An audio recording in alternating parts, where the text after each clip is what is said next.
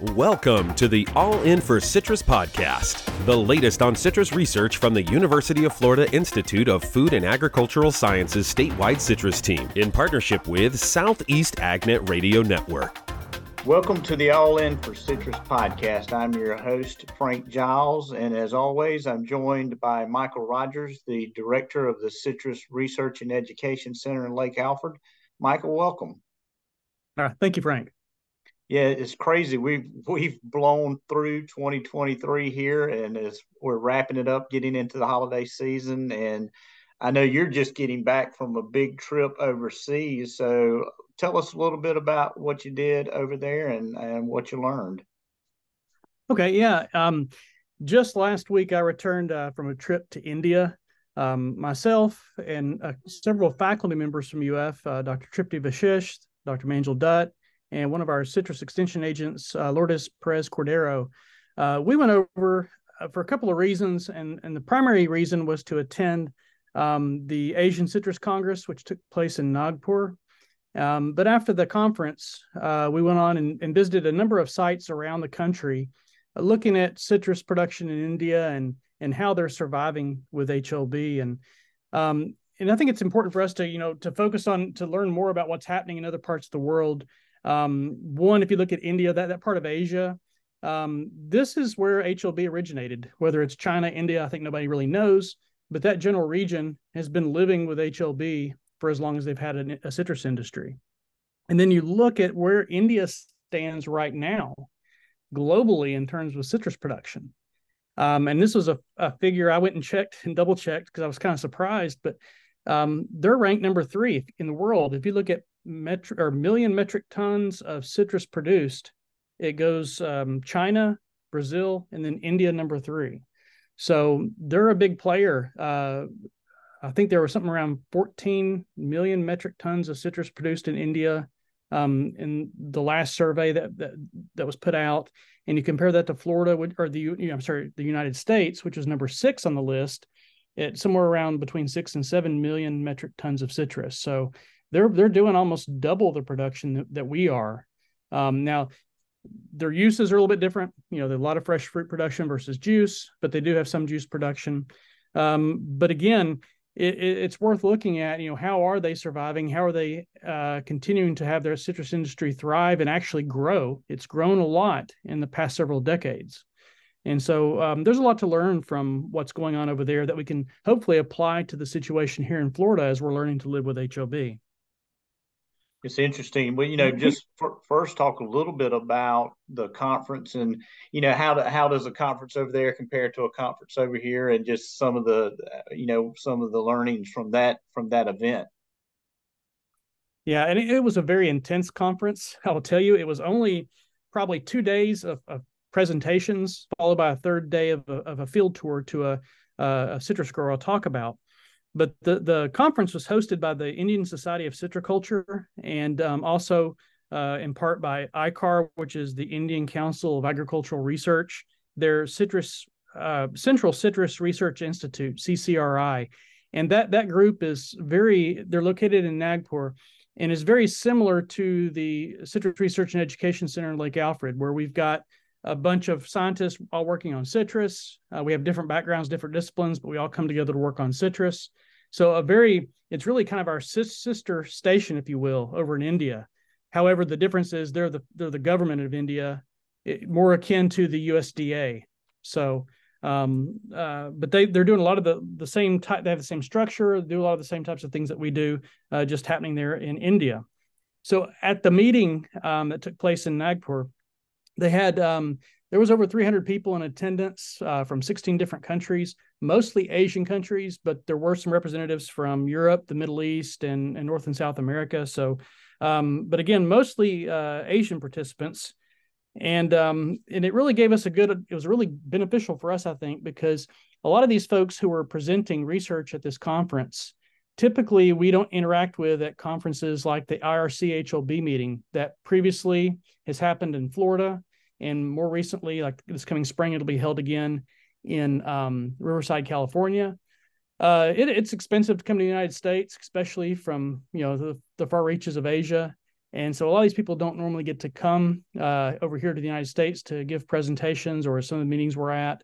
So it was a really good opportunity to hear from people we don't normally hear from and learn what's going on uh, in Asia, these areas where you know citrus originated, and all the pest and disease issues we have here in Florida.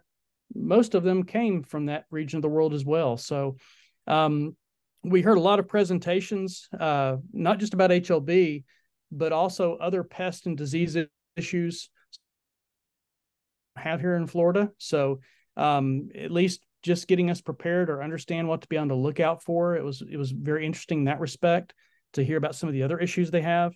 But um, definitely HLB was top of mind for a lot of people um, over in Asia, and um, and again, you know, I mentioned that you know this disease has been there for as long as citrus has probably been grown, and so but they're they're really saying that they're seeing a lot more issues with it now than they have in the past, and you know that that that kind of raises some questions. Well, why now? Is it just there's more attention being paid to it? Um, but really, the thing that we heard from speaker after speaker, um, whether it's you know Northeast India or Nepal or some of these other areas in the Middle East, is that over time there's been a lot of changes in weather patterns, and it, it's creating a new environment for citrus that's actually uh, playing a role in HLB disease expression. Um, they're seeing a lot of variation over there, not so much in the amount of rainfall they get, but the dis- distribution of rainfall patterns. So there's there's extended periods um, where you have uh, extended periods of time with no rainfall. So you have these periods of no rainfall, then you get a lot of rain, and so it, it's causing issues um, in terms of uh, root health and water. You know, the trees becoming drought stressed during those periods of no rain and high heat.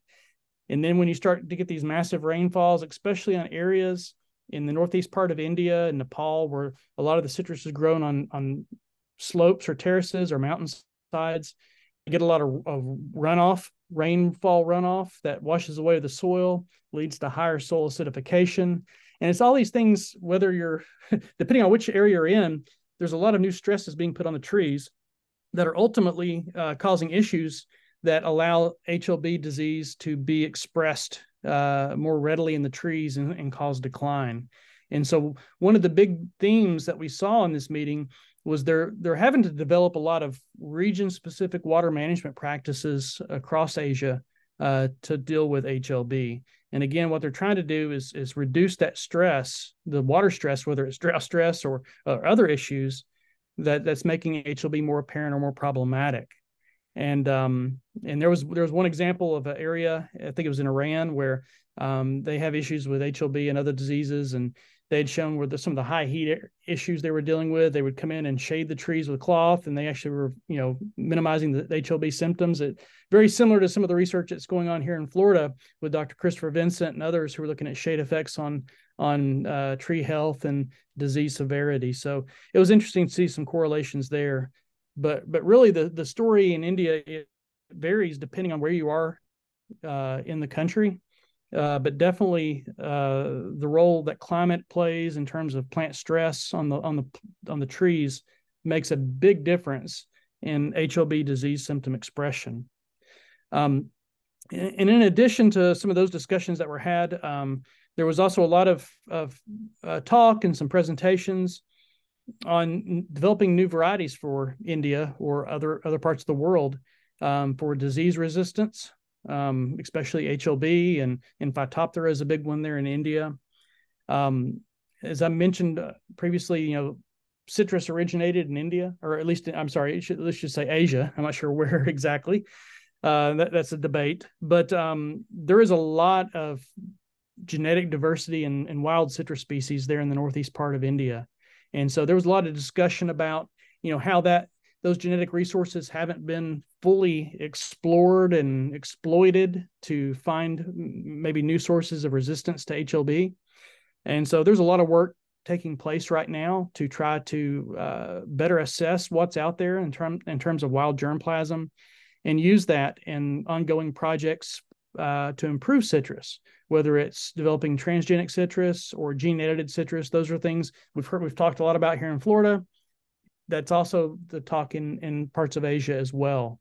And so, um, and I know that that's on the minds of some of our breeders as well. We've got a group going back over there later on this fall to uh, do some work looking at some of these wild citrus uh, relatives and, and species that are that are present in in India as well. So um, there's a it's a really uh, untapped resource in a lot of ways, and so uh, there's a lot of work going on right now to figure out how we can better use that to our advantage uh, in the future. But again, that's kind of a long term, long range vision because it takes a long time from finding that you know finding potential resistance genes to getting those into plants and into commercial production. So. Absolutely. But anything that can kind of broaden that genetic diversity is a, a potentially a positive correct? Yeah because when you look at the commercial citrus varieties that we grow uh, here in florida and other parts of the world uh, the genetic variation is very small and so if, if we can find ways to introduce more genetic variation into the plants that we grow uh, it could you know lead to better tolerance of disease and other pest issues that we have to deal with. Right. Well, you mentioned you visited farm, a farm or farms. Just talk a little bit about what a you know a typical farm looks like over there, and I'm sure there's diversity to that too, in different regions and all. But just curious as to what that would look like compared to a, a farm in Florida. Yeah, well, I think it, it's varied. Um, uh, like Florida is, we've got large growers and small growers. The same holds true for India. I, would say by and large, um, you know, India's got a lot more landmass dedicated to citrus production than we do in in Florida. Um, but um, you know, their tree spacing is different. They they typically are planting lower densities, maybe 100, 110 trees per acre. So they have they they're able to grow larger trees. Um, and, and the farms are, are a lot of times, you know, only about an acre in size. They're smaller operations. But the ones that we visited in particular um, were some of the larger operations. Uh, our host set us up to meet with some of the more progressive growers. These were, uh, in most cases, the larger growers in their areas. And so um, on the conference, on day three of the conference, we visited uh, a citrus grove uh, just outside of Nagpur, and they were mainly growing what's called Nagpur mandarin and um, as it said, you know, name suggests it's a it's a mandarin variety. Um, and those trees have a. Uh, we went to these groves, a very large operation. The the trees are beautiful, uh, nice dark green. Um, but if you stick your head back in the in the canopy, you will find the HLB symptoms. Every every tree's got HLB, so it, it's present in all the trees. And the the grove we're in was probably 15, 20 years old. Um, but again, a beautiful grove. The the Nagpur mandarin has this upright tree growth where the branches tend to go up, and that causes problems with uh, fruit load and branch breaking. So you'll see all the all the trees have bamboo trellises around them to keep the trees upright, even though they're probably 15, 20 foot tall trees. Um, but they are uh, having real success. This this grower we we worked with or we got to visit. Um, I don't remember what the, off the top of my head what the number of acres he had, but it was a lot. He had his own uh, packing house and cold storage production facility or cold storage facility, uh, and was and was doing a lot of export of, of Nagpur mandarin. So the grower we visited in in Nagpur, uh, large operation, um, is doing a very good job of of managing uh, his trees. He he talked about how important it was for tree health, uh, proper fertilization and irrigation. And one of the really interesting things uh, about the operation, um, which was different from when I visited about 15 years ago, uh, I made a trip to India with uh, Megh Singh and Ron Brlansky back around 2008, I think it was. And um, one of the problems they, they, they were dealing with that caused a lot of fruit drop and issues, it was not just HLB, but it was HLB combined with Phytophthora. And so that was really weakening the root systems and that the trees would drop a lot of, of fruit and and part of it is because they were flood irrigating their groves in the past. And so they would flood irrigate. You're you're pushing the Phytophthora pop, propagules down the row, you know, infecting all the trees, and it, it was you know the the groves didn't look as good a condition then.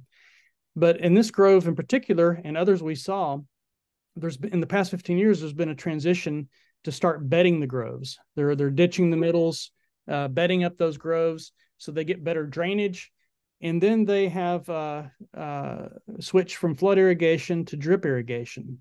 Now it's not the micro sprinkler irrigation we're used to, but with their their their soils, they may call them sandy, but they're not sand like we know. Um, there's a lot of clay content, so you can use drip, and it percolates and spreads out through the soil. So they're using drip irrigation almost daily to keep that root system wet, but not uh, too wet. And so as a result, they're seeing their, their yields increase by over 30%.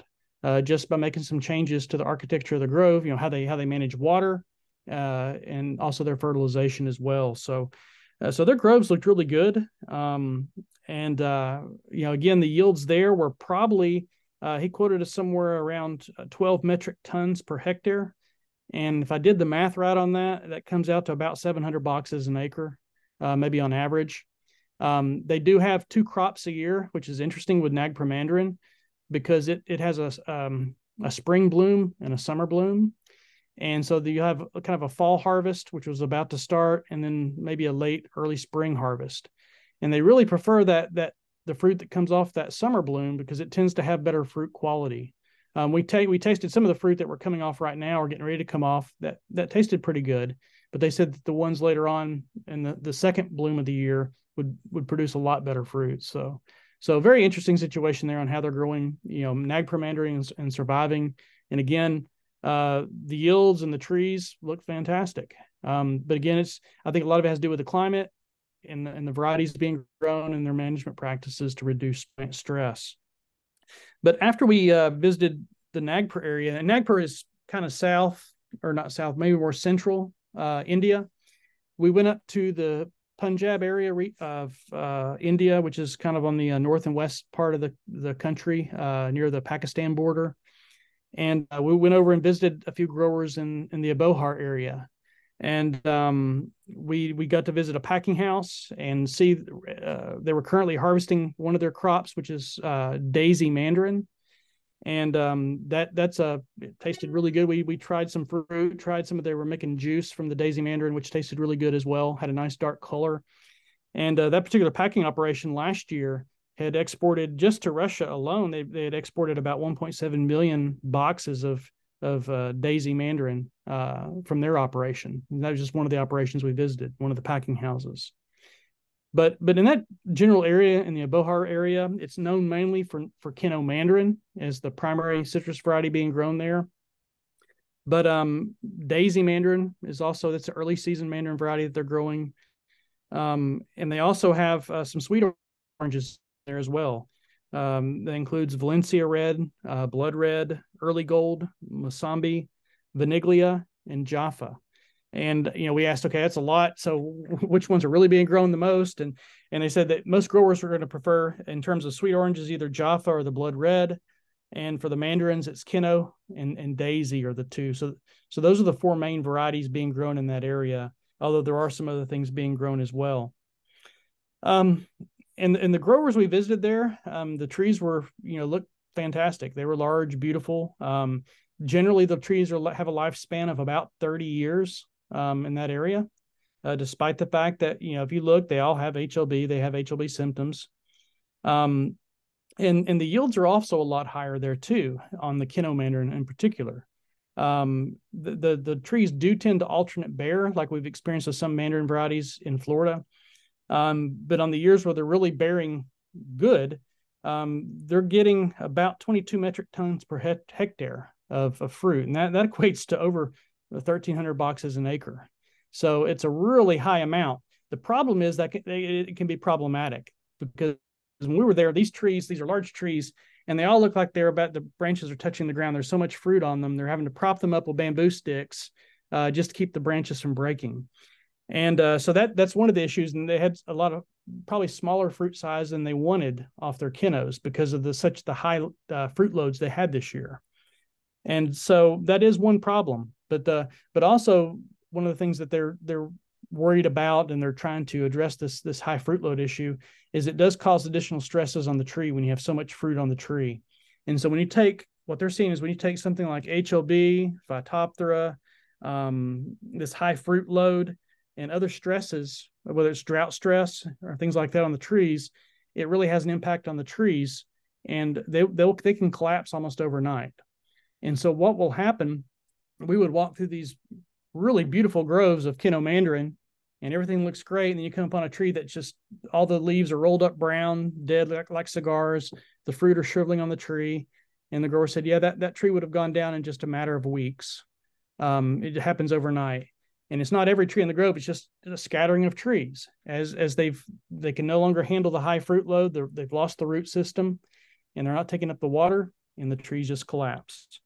And so they the growers have tried to come in and hand care for those individual trees to bring them back. And they said, yeah, we can rehabilitate the trees, but it's just not a, a long term solution for us to do that because it's you know you're dealing with the same situation on that tree the following year. So, um, but it, but in large part, I think the groves look, looked really good.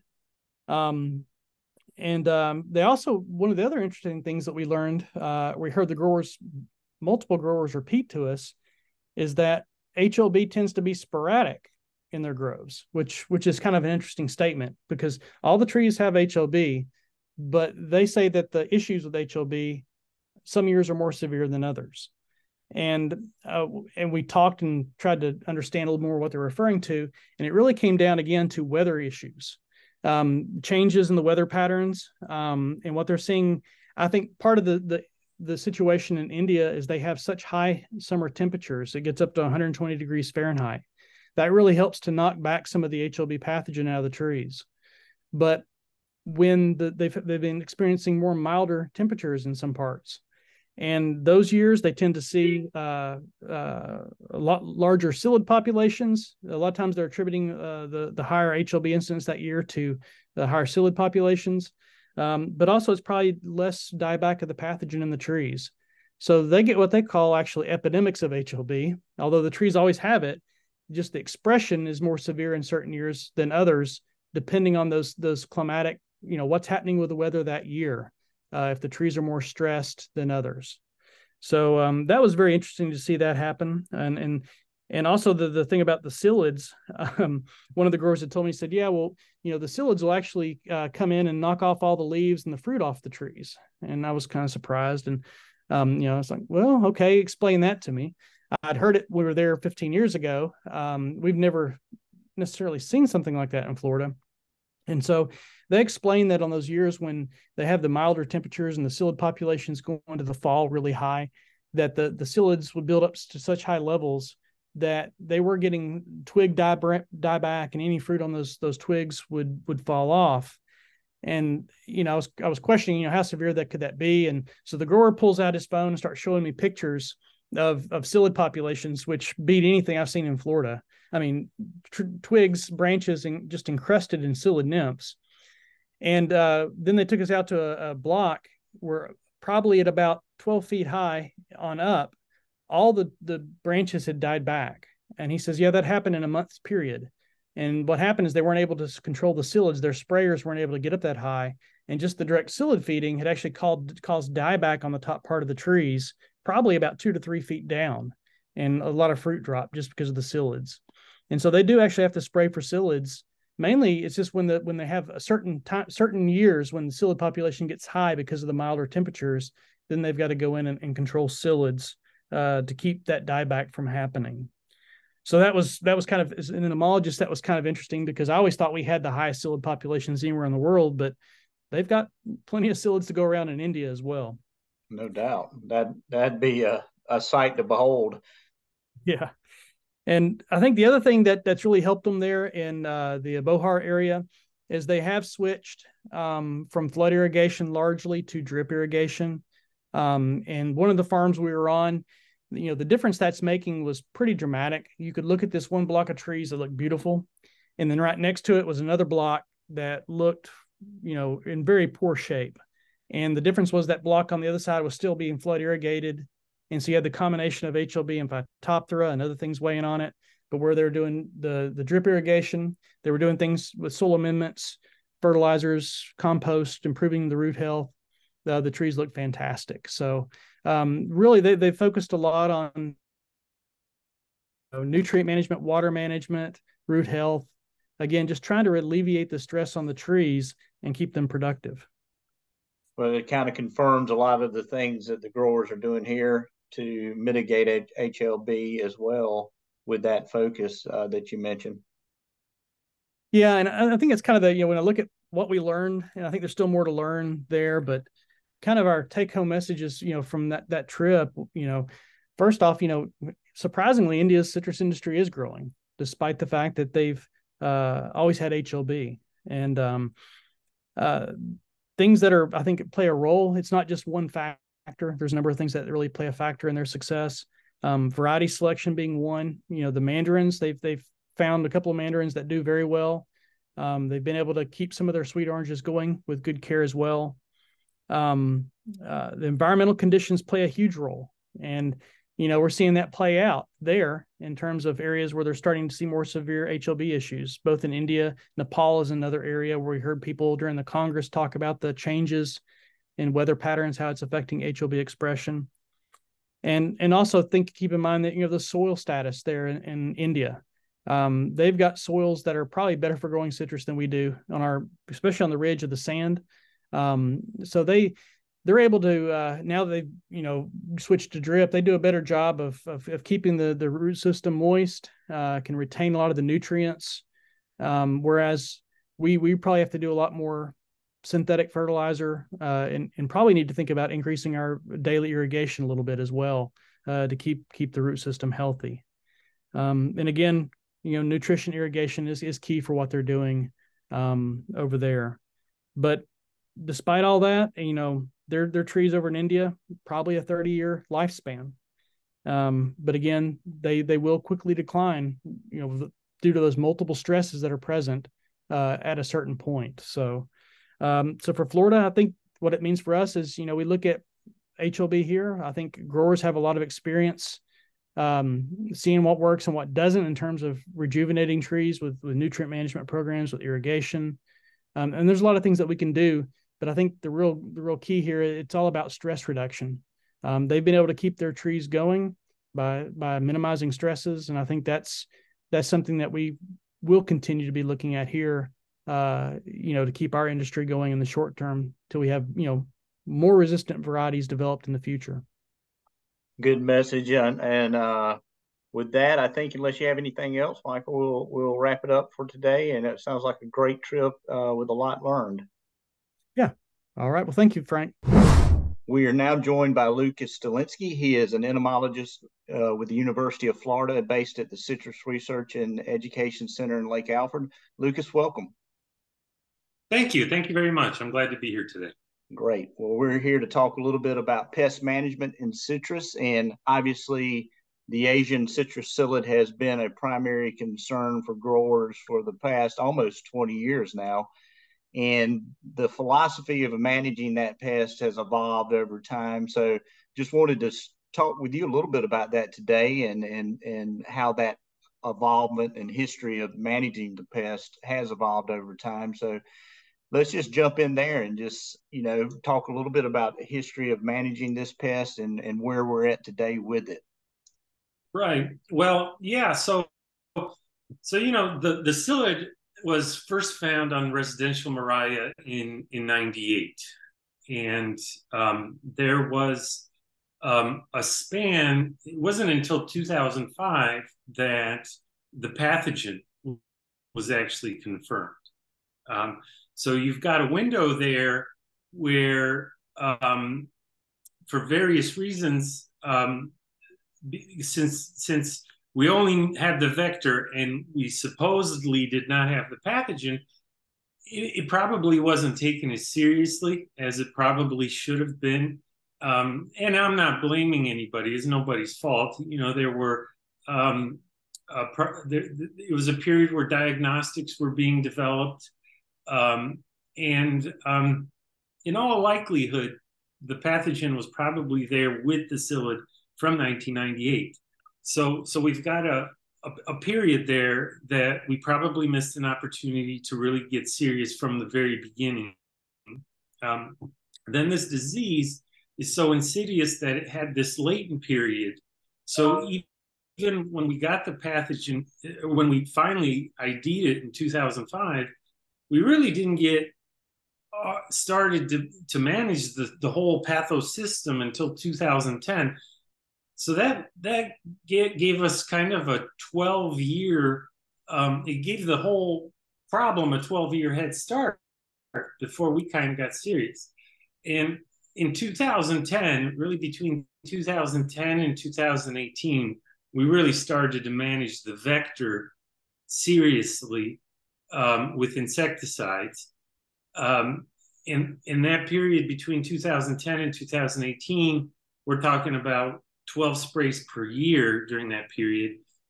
But the but the horse was out of the barn. You know, the disease had spread widely. So there was this, you know, I remember then in in 2011 going to extension meetings and people saying, Lucas, we're doing we're doing all we can. We're spraying every month, like like you're saying in these at these meetings, and we're seeing the disease pop up everywhere. And that was kind of that disease presenting the symptoms after that period of having done nothing for 12 years. So, like I said, we were kind of behind the eight ball. So, from 2010 and 2018, there's this period of intense spraying. Um, uh, and and and you know, in other parts of the world, uh, that spring was even more intense. In Brazil, where they practiced inoculum removal from the start, they're spraying like every week. So they're spraying every week. They're taking out infected trees. Um, that the, the the inoculum removal never gained ground in Florida, and and that's that's largely a sociological reason. You know, we we probably made, and in my opinion, perhaps we're too strong about trying to eradicate canker. And and and frankly, growers were by that time fed up with being told to remove trees by the time greening came in. Um, so that that's not no fault of theirs that you know we had these two failed uh, canker eradications that really you know um, were were probably too strongly emphasized. So so on the tail end of those failed eradications, greening shows up. And no wonder nobody wants to remove trees by the time greening shows up. So it's just kind of the perfect storm. So by 2018, you know, the industry is in in in such um, hard times, considering the hurricanes on top of that, that the management evolves at that point towards really not having the money to to spray 12 times a year. We, we had some resistance then pop up. So we're at a time now where, where spraying still matters, I think, but we could do it more effectively and economically. One of the things we learned, I think, over the years really is that this is a disease where where the stress to trees needs to be managed. Where we're at the point where everything's infected um, and and and and those trees are are, are never going to be, as productive as they were prior to infection but we can we can maximize that yield by minimizing stress. And there's a lot of components that come into this. You can you you need to feed those trees obviously and i'm not a horticulturalist but i've learned from my colleagues a lot about tree nutrition and how that could be optimized. But one of the things that we found that you could do from the insect side to ma- maximize that yield is to minimize the the the injury that the, the the, insects cause. And and if if you have a, a, a tree that has greening and you allow the psyllids to just go wild on that tree, it's going to cut into your yield. And, and we found a level of psyllids that the trees can tolerate and that that that level can be measured with threshold. Um, so you can count psyllids on your trees. Let's say you have a block of trees. You can um, monitor 10 trees in that block with tap sampling, which everybody's familiar with. You just tap a branch and you have um, uh, a clipboard in beneath it. And if you take 10 trees and, and tap a branch on 10 trees in your block, and if you count, the highest threshold I'd recommend is one psyllid per tap. If you're counting one psyllid per tap on average from those 10 trees, it's time to spray because that's enough psyllids in there that they're causing enough injury to the trees that it's it's decreasing their productivity. And, and actually at that level of psyllids, at that population pressure of psyllids, it's it's eating into your yields and it makes sense to spray. So um, if you really want to, if you really want to maximize, you can you can decrease that um, threshold to 0.2 psyllids per tap. and that's an average, right? So some of your taps are going to be zeros, some of them are going to be ones, some of them are going to be twos, other ones are going to be zeros. And if on average they average out at 0.2 per tap, that's a that's a really conservative threshold to maximize that yield. Um, and what you'll find, so what I recommend is what I would suggest is to always spray during the dormant period, no matter what. That can be on your calendar. And that dormant period is from January to, to, to February. That's when the trees aren't growing and there's there's as little flush as possible for those psyllids to lay their eggs on. Now, I'm not saying there's going to be no flush because with these infected trees, we all know that they're flushing at odd times of the year. But usually during that winter time, that's when they're flushing the least. And if you if you hit those psyllids when they're not reproducing, you can really start your season off as as as as good as possible. And then you and then you got to go out there and monitor every month and, and tap those 10 trees per block and see what's going on. And if there's no psyllids, then there's no point to spray. The, the, that's when you can, you know, save money. But if you're above one um, psyllid per tap on average from 10 taps in your block, it is time to spray. And you can spray when it counts that way. And you can reduce the number of sprays we found that way from a from a you know every month 12 per year down to maybe four or five well placed sprays during the year when it really counts and you can get the same yields as you would spraying on a calendar um, so that's that's kind of how this has evolved um, now there and you can use those things to to to invest in other important things like for example OTC, and and and the jury's still out on on Oxytet. I can tell you that I'm very optimistic myself, but I, I tend to be an optimist. We did studies with the sprayable um, OTCs for for two years, um, and we saw some effects of it.